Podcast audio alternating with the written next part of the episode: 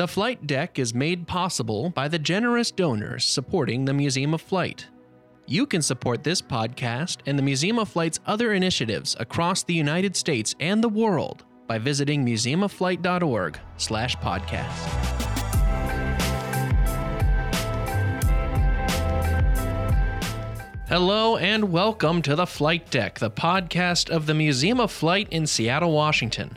I am your host, Sean Mobley. Often the stories we tell about our artifacts are about the people who used them.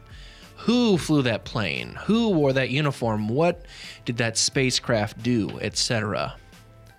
But for many of our artifacts, the story of how we got them in the first place is just as interesting in its own right and that's sure true for the museum's MiG 21, which we acquired in the early 1990s as the Soviet Empire dissolved, thanks to a fortuitous visit to the newly born Czech Republic by Boeing executive Jim Blue.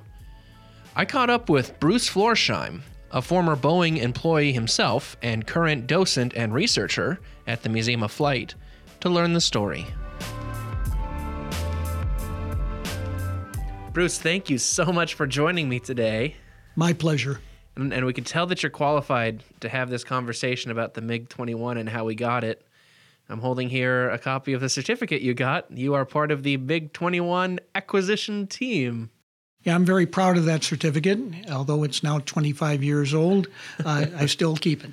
That's that's pretty fantastic. I look forward to hearing this story.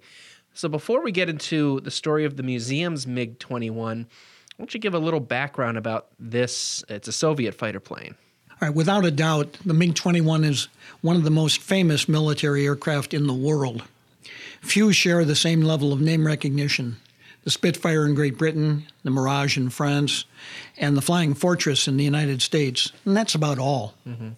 In its time, the MiG 21 became the most produced supersonic jet in aviation history and the most produced combat aircraft since World War II. Even in World War II, no other aircraft has had as many versions, more than 30, and no other aircraft has been operated by as many countries, 49, and no other aircraft has found itself in as many armed conflicts around the globe. Versions of the MiG 21 set 17 world records. Wow.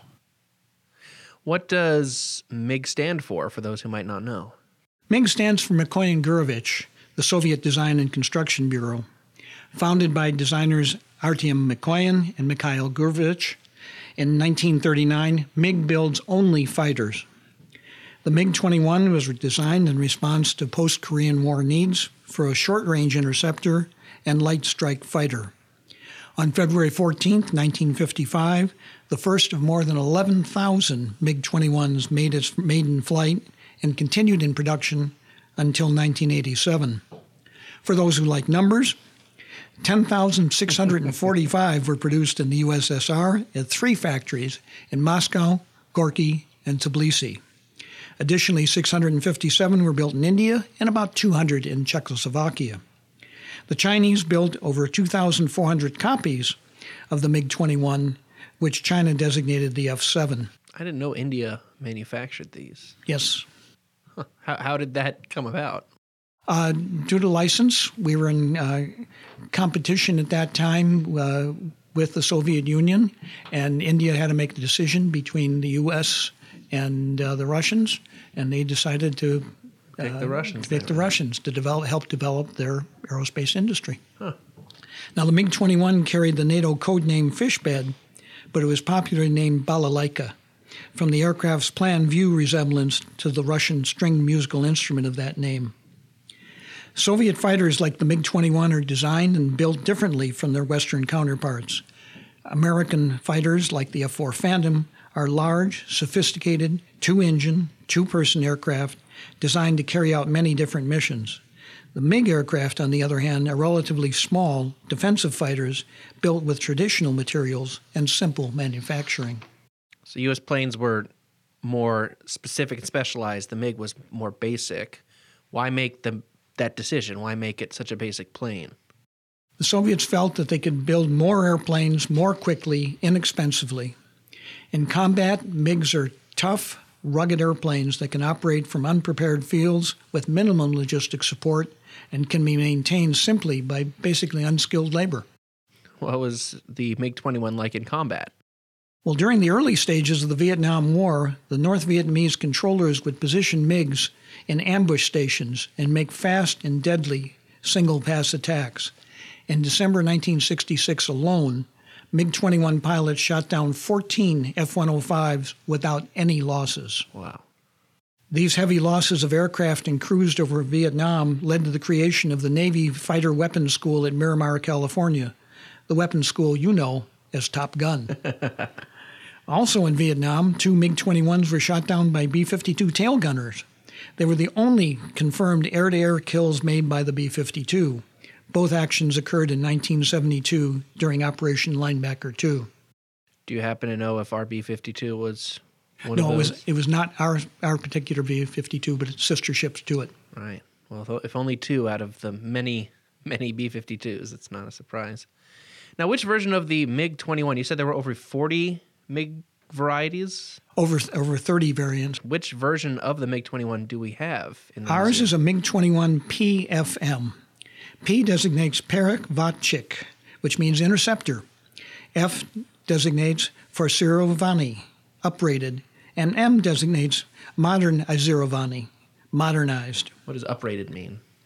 Uh, it was given better engines and up, uprated avionics and communication gear. Okay. Our MiG 21 PFM was built for export in the Znamya Truda factory in Moscow in 1967. Now, the MiG 21 was Russia's first operational fighter, capable of speeds in excess of Mach 2. Our MiG 21 PFM has a top speed of 1,352 miles an hour, a ceiling of just under 61,000 feet, and a maximum range of just over 1,000 miles. So our plane started life in Moscow. How does it end up at the Museum of Flight? How did we acquire a Soviet MiG 21 in 1996, right? 1994. 1994. Yeah. Even more of an interesting story how we got a Russian plane in 1994. Well, first, a special thanks to John Little, the assistant curator and research team leader at the Museum of Flight, for his help with this story. Now, it was the end of the Cold War, and the Berlin Wall had fallen. A Boeing vice president named Jim Blue was on a business trip to Eastern Europe. At Aero Vodochody, the largest aircraft manufacturer in the Czech Republic, Jim spotted 69 MiG 21 fighters sitting under tarps outside the Aero factory. Jim asked his host, Well, what's going to become of these airplanes? The Cold War is over. You don't need them anymore. The host said, Well, they're designated to be scrapped. Now, Jim, who was a trustee of the Museum of Flight, thought it'd be a great aircraft to have in Seattle. So he asked his host if the Czechs would be, consider selling one of these MiG 21s to the museum. The Czechs declined, saying, No, not possible, top secret. but Jim kept badgering him. Finally, the Czechs conceded they might be able to sell a MiG 21 to the Museum of Flight, but announced that the price would be 15,000 US dollars, a figure that the Czechs thought would stop Jim dead in his tracks and shut him up for good. Instead, Jim pulled out his personal checkbook and wrote the Czechs a check for $15,000. He was now the proud owner of a Russian MiG 21. So what happened next? Well, back in Seattle, about two weeks later, Jim got a telephone call from the Czechs informing him that they had given him the wrong price. Fearing that the Czechs were going to add a zero or two to the price, Jim was stunned to hear that the correct price was only 10,000 US dollars. Not only that, but Aero would include a Tumansky turbojet engine that had just been overhauled to zero time status. In short, Jim would get a zero time fighter airframe with a zero time engine and get a $5,000 refund. but there was a problem. As I mentioned, the MiG 21 has a maximum range of about 1,000 miles. There was no way to have that airplane flown to Seattle unless you happen to have a Russian refueling airplane. And Jim didn't have one of those. Yeah, it might be a bit bit more zeros. yes. Now, Boeing test pilots thought that they had a way to fly the MiG to Seattle, but it was deemed so risky that the insurance costs would make it prohibitively expensive. So the airplane had to be disassembled, put into crates, put aboard a ship, taken through the Panama Canal, then up the west coast to the port of Seattle. From there, it had to be trucked to the Museum of Flight and reassembled. Now, that would cost tens of thousands of dollars more. Jim was a rich guy, but not that rich. So Jim called on his friends in, in, the Boeing Management Association, and we helped raise the money. A special shout out to Del Hoffman, Bob Bogash, and the Jim Blue MiG 21 acquisition team. Of which you are a member. Yes. Now, in appreciation for all the business that Boeing had given them over the years, the shipper, Schenker International, graciously donated the $35,000 shipping cost. And some of that money was then used so that they could bring two mechanics from Aero Vodochody to Seattle to do the reassembly work. The, the two mechanics who came over from the Czech Republic, when they were finished reassembling the airplane, Boeing people decided to take them on a deep sea fishing trip. On their way to the fishing grounds, uh, they stopped off to get some snacks and, and some suntan lotion at a uh, local QFC. They were utterly amazed at what was in the QFC, and they were convinced this was a show store, a Potemkin village that was put up just for them. So instead of going on the fishing trip, they spent the rest of the afternoon going around and being shown other QFCs that had all of these wonderful goods. You get so much toilet paper on the shelves that they just things they couldn't get in the Czech Republic. They were amazed. And the other thing was Jim Blue. Everyone has a Jim Blue story. Jim was a great storyteller, and my favorite was when he take, uh, took over as head of Boeing's first used airplane division. Jim and his team worked hard and long and they'd sold their first airplane. They went to a local Renton hotel pub, uh, bar to celebrate, and they were pre- feeling pretty good. The next morning, they get a phone call from the buyer, very irate. What do you mean you cashed my check already? There's not enough money in the account to, ca- to cover it.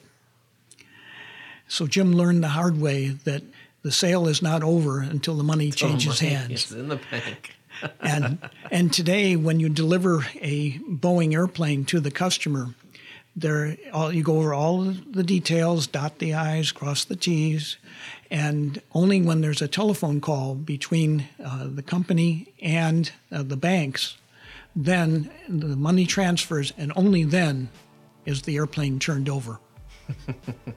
a lesson learned from Jim Blue. A lesson learned.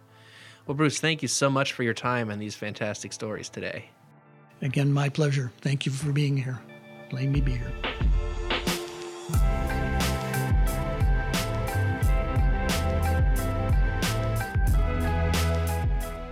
Thank you for joining me today on The Flight Deck, the podcast of the Museum of Flight in Seattle, Washington. You can visit our MiG 21 in person. It is part of our museum's exhibit titled Vietnam Divided War Above Southeast Asia. You can also visit the aircraft's profile on our website at museumofflight.org/podcast. If you like what you heard, please subscribe to the podcast to stay up to date with our episodes and rate and review us on Apple Podcasts or wherever you downloaded us from. You can contact the show at podcast at museumofflight.org. Until next time, this is your host, Sean Mobley, saying to everyone out there on that good earth, we'll see you out there, folks.